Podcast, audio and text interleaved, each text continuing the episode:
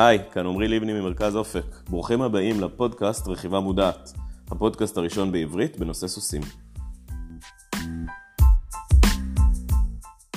אז בפרק הקודם דיברנו על כל מיני מאפיינים של סוסים, הזכרנו את נושא השמיעה, נושא הראייה. היום אני רוצה לדבר על עוד מאפיינים ונתחיל מעניין הזיכרון. אז החוקרים מאמינים שלסוסים יש זיכרון חזותי מאוד מפותח, שמאפשר להם לזהות פרטים אחרים בעדר, מאפשר להם לזהות גם אנשים, אם יש לכם תחושה שכשאתם מגיעים לאורווה הסוס שלכם מזהה שזה אתם, אתם כנראה צודקים. הזיכרון החזותי המפותח נועד כדי לאפשר לסוס להכיר את הסביבה שלו בצורה טובה. בעצם סוס מכיר טוב אה, בטבע את העשב שמסביבו, הוא מכיר את העצים, הוא מכיר את השיחים. בצורה כזאת כל שינוי שקורה בסביבה שלו יכול אה, לתת לו איזושהי התראה שיכול להיות שמשהו השתנה לרעתו, שיכול להיות שמסתתר שם איזשהו טורף. וזאת הסיבה למקרים מוזרים כמו הזזתי חבית שעמדה ליד המגרש למקום אחר ופתאום הסוס מפחד ממנו. אותה חבית שהייתה שם כבר קודם שינתה מיקום, מבחינת הסוס המפה הסביבתית שלו השתנתה ויכול להיות שעכשיו הוא נבהל. דרך אגב, בהמשך נדבר על הבדל בין צדדים אצל סוסים, ואז נגיד שיש סוסים שיעברו ליד משהו בכיוון אחד, וכשנשנה כיוון ונעבור לצד השני, פתאום אותו הדבר יפחיד אותם. זה כבר קשור למבנה המוח של הסוס, אבל נדבר על זה בהמשך.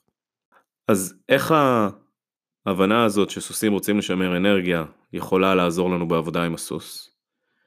אם נדאג לעשות את הדבר הרצוי קל ואת הדבר הלא רצוי קשה, נביא את הסוס לבד להעדיף את הדבר שאותו אנחנו רוצים שהוא יעשה. לדוגמה, הרבה מאלפים עובדים עם סוסים בראונדפן בגדרה עגולה, מריצים את הסוס ונותנים לו לנוח לידם. הרעיון אומר אתה בורח ממני, אתה מתרחק ממני, אתה תעבוד קשה, אתה מתקרב אליי, אתה נח. בדרך הזאת נוצרת התניה שאומרת אני רוצה לעמוד ליד הבן אדם כי זה המקום שבו נחים. יש עוד כל מיני דוגמאות, כמו לדוגמה אם סוס מתחיל לרוץ, לתת לו לרוץ, לתת לו להמשיך לעבוד, עד שהוא לבד רוצה לנוח ואז בעצם לאפשר לו לנוח. מה שאנחנו מלמדים את הסוס זה אם תנסה לרוץ, אם תנסה לברוח, אתה רק תעבוד יותר קשה, אתה תאבד אנרגיה, ובעצם אם תנוח כשאני מבקש ממך, אם תאט, אם תעצור, אתה תחסוך אנרגיה וככה תוכל לשמור על עצמך בצורה טובה יותר. אז אם אנחנו מדברים על מנוחה, חשוב לדעת שסוסים יכולים לישון גם בעמידה וגם בשכיבה. ברוב המקרים אנחנו נראה סוסים במהלך הלילה ישנים, בשכיבה, חלק מהזמן לפחות. אם סוס לא שוכב בלילה, סביר להניח שהמשמעות היא שהוא לא מרגיש בטוח במקום שהוא נמצא בו. זה יראה משהו שנראה הרבה עם סוס שהגיע לחווה חדשה, עד שהוא מתרגל למקום, עד שהוא מתרגל לסוסים האחרים. אותו סוס עשוי לבלות את כל הלילה בעמידה. בגדול, ככל שהסביבה מוכרת יותר ונטולת איומים, ככה הסוסים מרשים לעצמם לישון יותר שעות בשכיבה. אה, למי שיצא לטייל עם סוסים ולישון איתם בשטח, אז ברוב המקרים כשסוס נמצא בשטח במקום שהוא לא מכיר הוא יעדיף לבלות את הלילה בעמידה. יש סוסים שבאופן טבעי הם רגועים יותר ובטוחים יותר וכן תראו אותם שוכבים במהלך הלילה. אם ניקח רגע את הנושא של הצורך של הסוס בש... בלהגן על עצמו בעצם בלשמור אנרגיה אז חשוב להבין שאנשים שלא מנוסים בעבודה עם סוסים ולא יודעים להתנהג בצורה נכונה ליד סוס עלולים לגרום לסוס להרגיש מאוים. אה, ריצה ליד סוסים, צעקות ליד סוסים, תנועות חדות ליד סוסים, כל הדברים האלה עלולים לגרום לסוסים להרגיש מאוימים. וזה מקום שבו גם הסביבה יכולה להפוך להיות לא בטיחותית לאדם. ולכן מאוד מאוד חשוב כמובן להקפיד שמי שאינו מיומן ולא רגיל לעבודה עם סוסים, יתרחק מהם או למעשה יתקרב אליהם רק כשיש מישהו מקצועי לידו.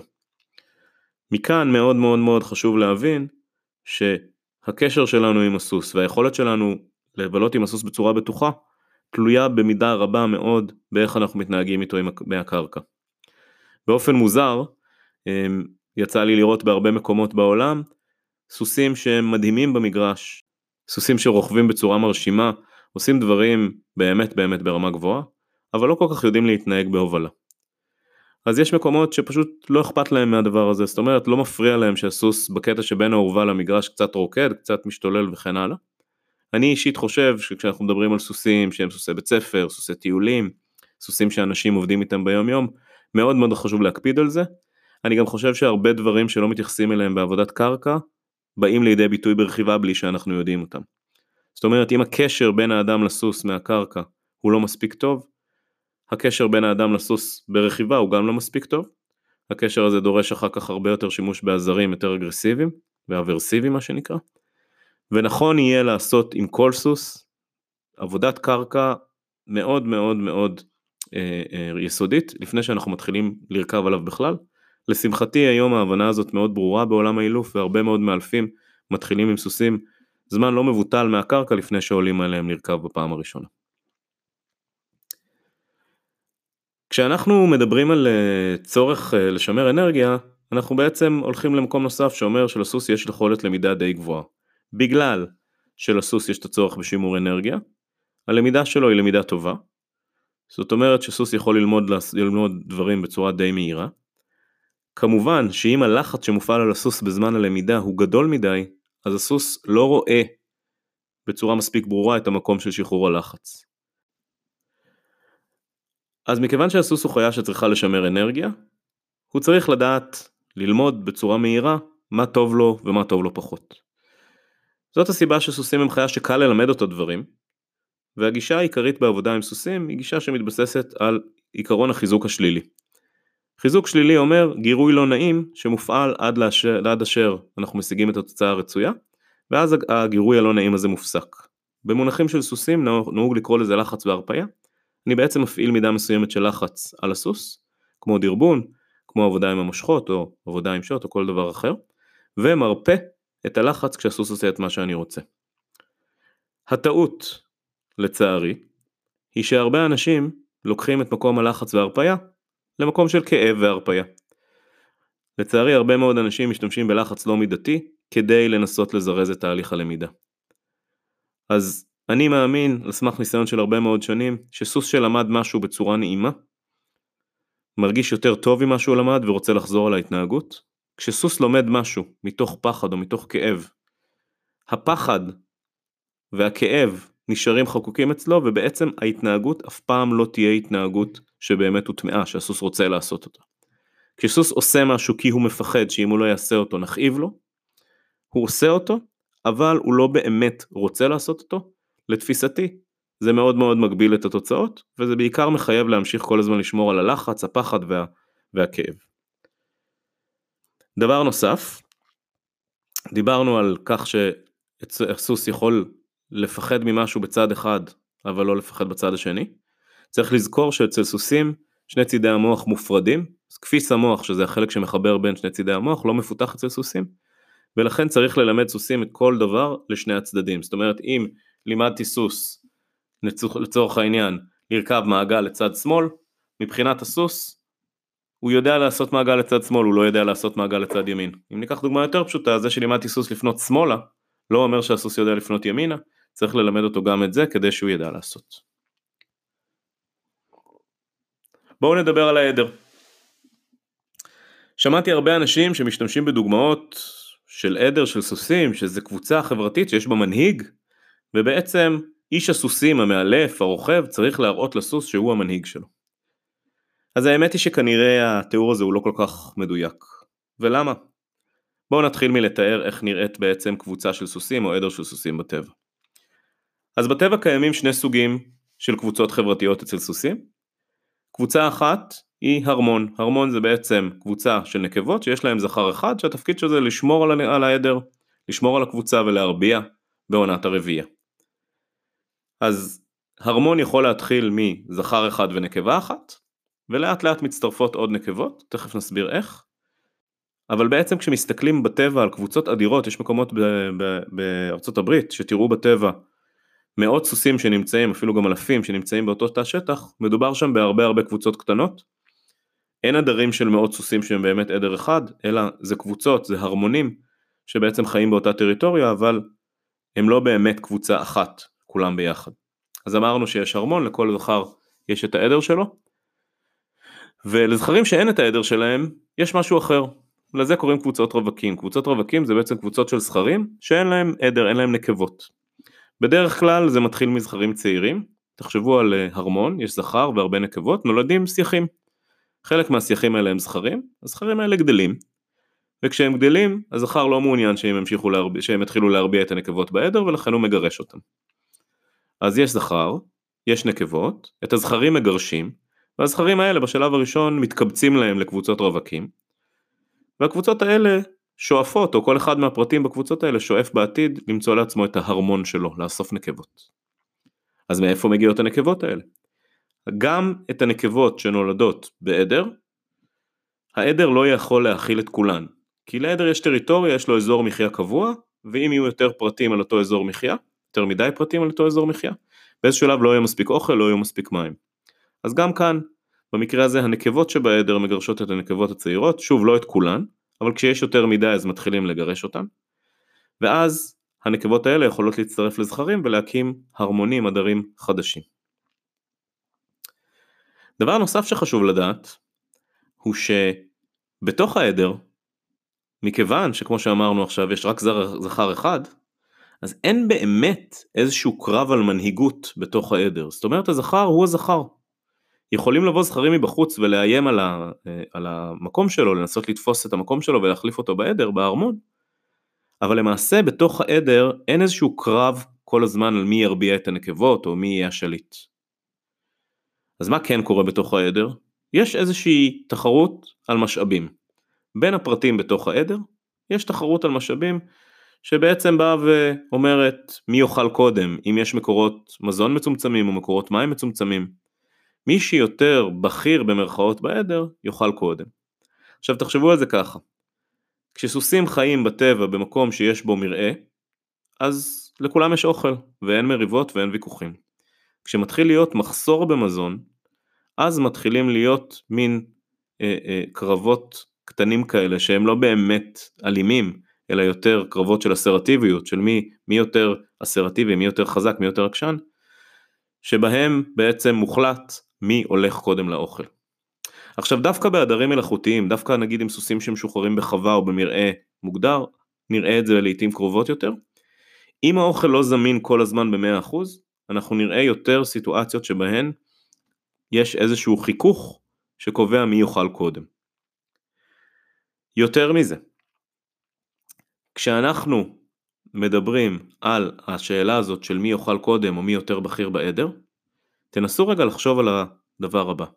נניח שבאזור מסוים חיים סוסים, בייחוד סוסים שהם לא סוסי בר אלא סוסים אה, שאנשים רוכבים עליהם, אבל ביום הסוסים האלה נמצאים במרעה. עכשיו יש אוכל בכל מקומות במרעה, כל מיני מקומות במרעה, אני מקווה שאתם מצליחים לדמיין את זה, כל מיני תחנות האכלה כאלה, והסוסים יכולים לעבור מתחנת האכלה לתחנת האכלה. אם יש סוס שמרחיק את הסוסים האחרים מתחנת האכלה, בעצם מנסה לבוא ולהגיד להם, היי, אני נמצא פה, אני אוכל, אל תתקרבו, הסוסים האלה לא ירצו ללכת אחרי אותו סוס, הם לא ירצו להיות חלק מהקבוצה שלו. זאת אומרת, שסוס שמראה דומיננטיות כלפי סוסים אחרים, הוא לא מנהיג, ולא רק שהוא לא מנהיג, הם לא ירצו להיות בקרבתו. ואז באמת כשמסתכלים על קבוצות של סוסים, כשיש סוסים כאלה שכל הזמן דוחפים את האחרים ממקום למקום, הם בדרך כלל לא, לא נמצאים בעדר. זה לא שלא יהיו סוסים שהם יתקרבו אליהם, אבל אותם סוסים שהוברחו, לא ירצו לחזור. עכשיו קחו את זה רגע לעבודה עם סוסים. יש את האמירה ששמעתי אותה לצערי יותר מדי פעמים, שאומרת אתה צריך להראות לסוס מי הבוס. אז אה, אפשר לפרש את זה בכל מיני דרכים, אבל בגדול, תחשבו על זה רגע ככה. אם אתה גורם לסוס לפחד ממך, השאיפה של הסוס לא תהיה להיות בחברתך. לא מהקרקע ולא ברכיבה. אנחנו רוצים לגרום לסוסים להבין מה מותר ומה אסור, ככה זה קורה גם בעדר, יש כללים, יש מה מותר ומה אסור. אנחנו לא רוצים להיות אותם סוסים מציקים שגורמים לסוסים האחרים להתרחק מהם. עכשיו זה קצת לא חוכמה, כי אם אני עובד עם סוס והוא קשור בחבל או שהוא עם מתג בפה, גם אם אני אגרום לו לרצות להתרחק ממני הוא לא באמת יכול לעשות את זה. אבל כדי לקבל סוס שבאמת רוצה להיות לידכם, הדרך היא לא דרך הפחדה ולא דרך כאב. הדרך היא דרך שיתוף פעולה. שמעתי תיאור יפה מאוד של באק ברנמן שאומר בגדול התנועה שלך ביחד עם הסוס צריכה להיות סוג של ריקוד. אתה לא אמור להבריח את הסוס ממך, אתה אמור לזוז ביחד איתו. מרק רשיד, איש סוסים מוכר מאוד בארצות הברית, שמלמד המון על תקשורת בין אדם לסוס ובעצם רכיבה דרך מודעות לשפת גוף ומודעות לסוס, מדבר על הבדל בין מנהיגות אקטיבית למנהיגות פסיבית. מה שמרק רשיד אומר זה שמנהיגות אקטיבית היא כזאת שבו בה אני מנסה לכפות על האחרים ללכת אחריי, כמו מה שתיארנו קודם, אני אגרום לך ללכת אחריי, כי אם לא תלך אחריי, אוי ואבוי. מנהיגות כזאת לא יכולה לעבוד עם סוסים, מכיוון שהסוס כל הזמן יהיה בשאיפה לברוח ממני ולא ירצה להיות לידי. תחשבו על סיטואציה שבה שחררתם סוס במגרש או במרעה ואתם צריכים עכשיו לבוא ולתפוס אותו כדי להכניס אותו לתא או כל דבר אחר, הסוס לא ירצה לבוא אליכם, הוא פשוט יברח ויתחיל להריץ אתכם במגרש או בתא, סליחה, או במרעה. גם לזה יש פתרונות, אבל שוב, גם הפתרונות כאן מגיעים דרך פתרונות של הפחדה. לעומת זאת, אם אני אייצר קשר נכון עם הסוס, קשר כזה שלסוס יהיה אינטרס לבוא אליי כשהוא רואה אותי, כי אני גורם לו להרגיש בטוח, כי אני גורם לו להרגיש טוב, אז הסוס יראה אותי ויבוא אליי.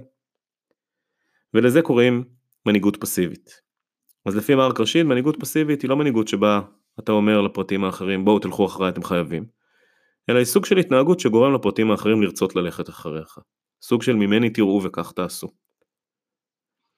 המנהיגים הפסיביים בעדר, הסוסים, שהאחרים רוצים ללכת אחריהם, הופכים להיות כאלה שמקבלים איזושהי קדימות לאוכל, קדימות למים, ובמידה והם מתחילים לעבור עכשיו מאזור אכיל, אכילה אחר אחד, מאזור האכלה אחד לאזור האכלה אחר, הסוסים האחרים ילכו אחריהם כי הם סומכים עליהם, כי הם משרים ביטחון.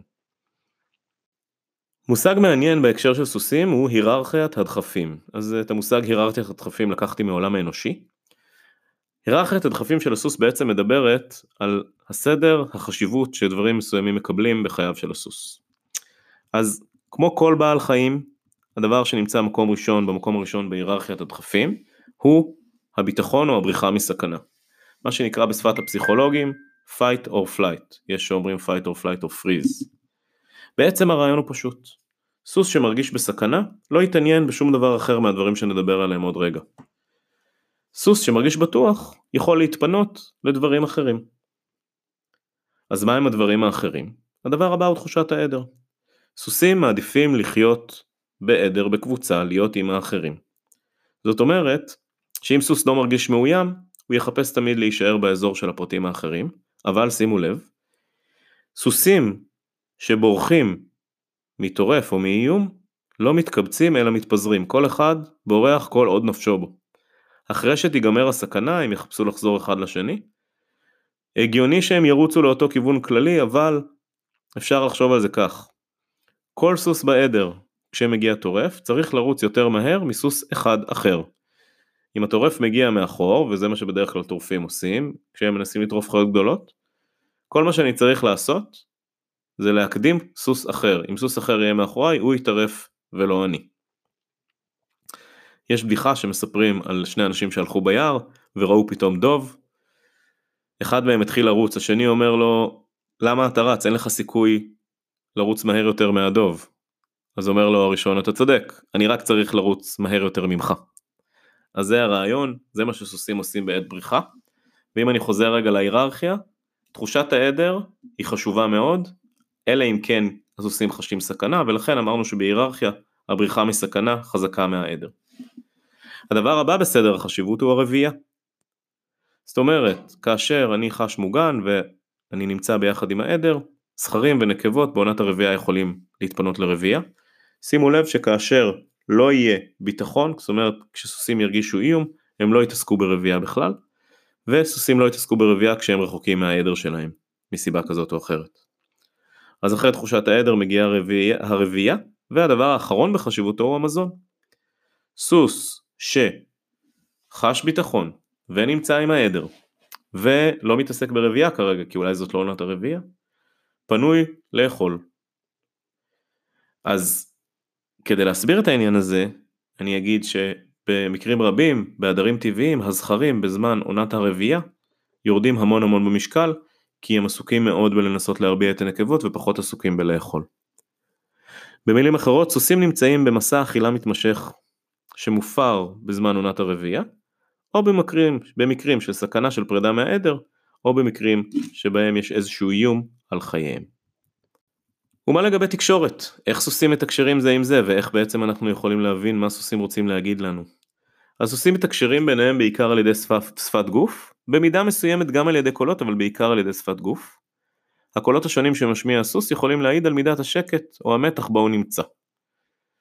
אה, מכיוון שאין לי את היכולת המדויקת לזהות, אה, לחכות קולות של סוסים, אני אגיד שצהלות שונות יכולות לשדר אה, לחץ, יכולות לשדר פחד, ושצהלות אחרות או קולות אחרים יכולים לשדר את הרצון לקרוא למישהו אחר, משהו ששומעים הרבה פעמים בין סוסים שרואים אחד את השני, או בין אימא ושיח, שהשיח מתרחק, אלה בעצם קולות שמשמשים לקריאה. איך בעצם אנחנו יכולים לזהות מה הסוס רוצה להעביר לנו, או מה המסר שאנחנו מקבלים מהסוס כשמדובר בשפת גוף? אז בשביל להבין את מצבו המנטלי הנפשי של הסוס, אנחנו נשתמש בחמישה סימנים הידועים כחמשת סימני הרגיעה. אז סימן הרגיעה הראשון הוא ליקוק שפתיים ולעיסה, leaking and chewing. סוס רגוע, בין היתר, מבצע פעולות של לעיסה וליקוק שפתיים גם אם הוא לא בזמן אכילה.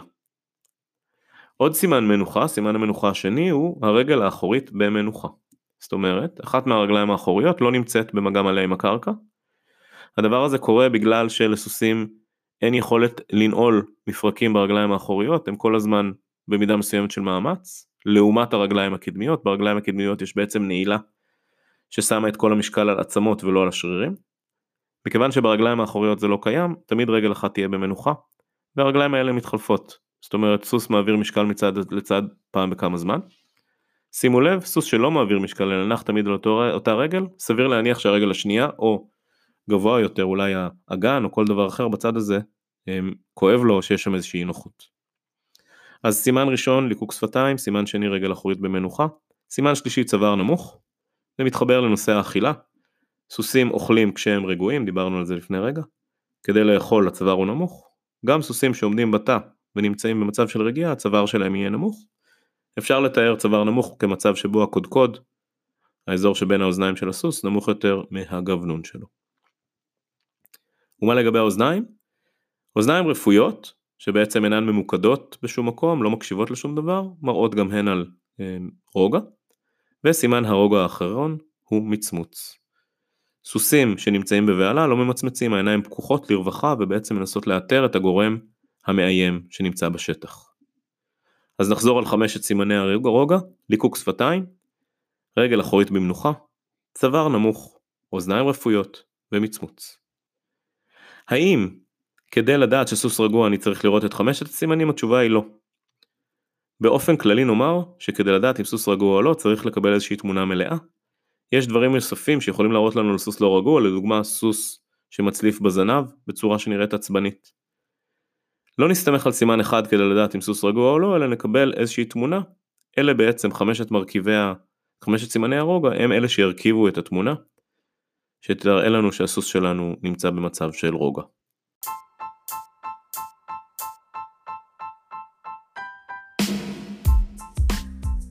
אז עד כאן הפרק שלנו להיום. אני מקווה שלמדתם והחכמתם. אם יש נושאים שתרצו שאדבר עליהם באחד הפרקים הבאים, מוזמנים לפנות אליי דרך הפייסבוק, או דרך החשבון האישי שלי, או דרך דף הפייסבוק של מרכז אופק. אני מזמין את כולם להצטרף לקהילת הפייסבוק שלנו, קהילת רכיבה 360.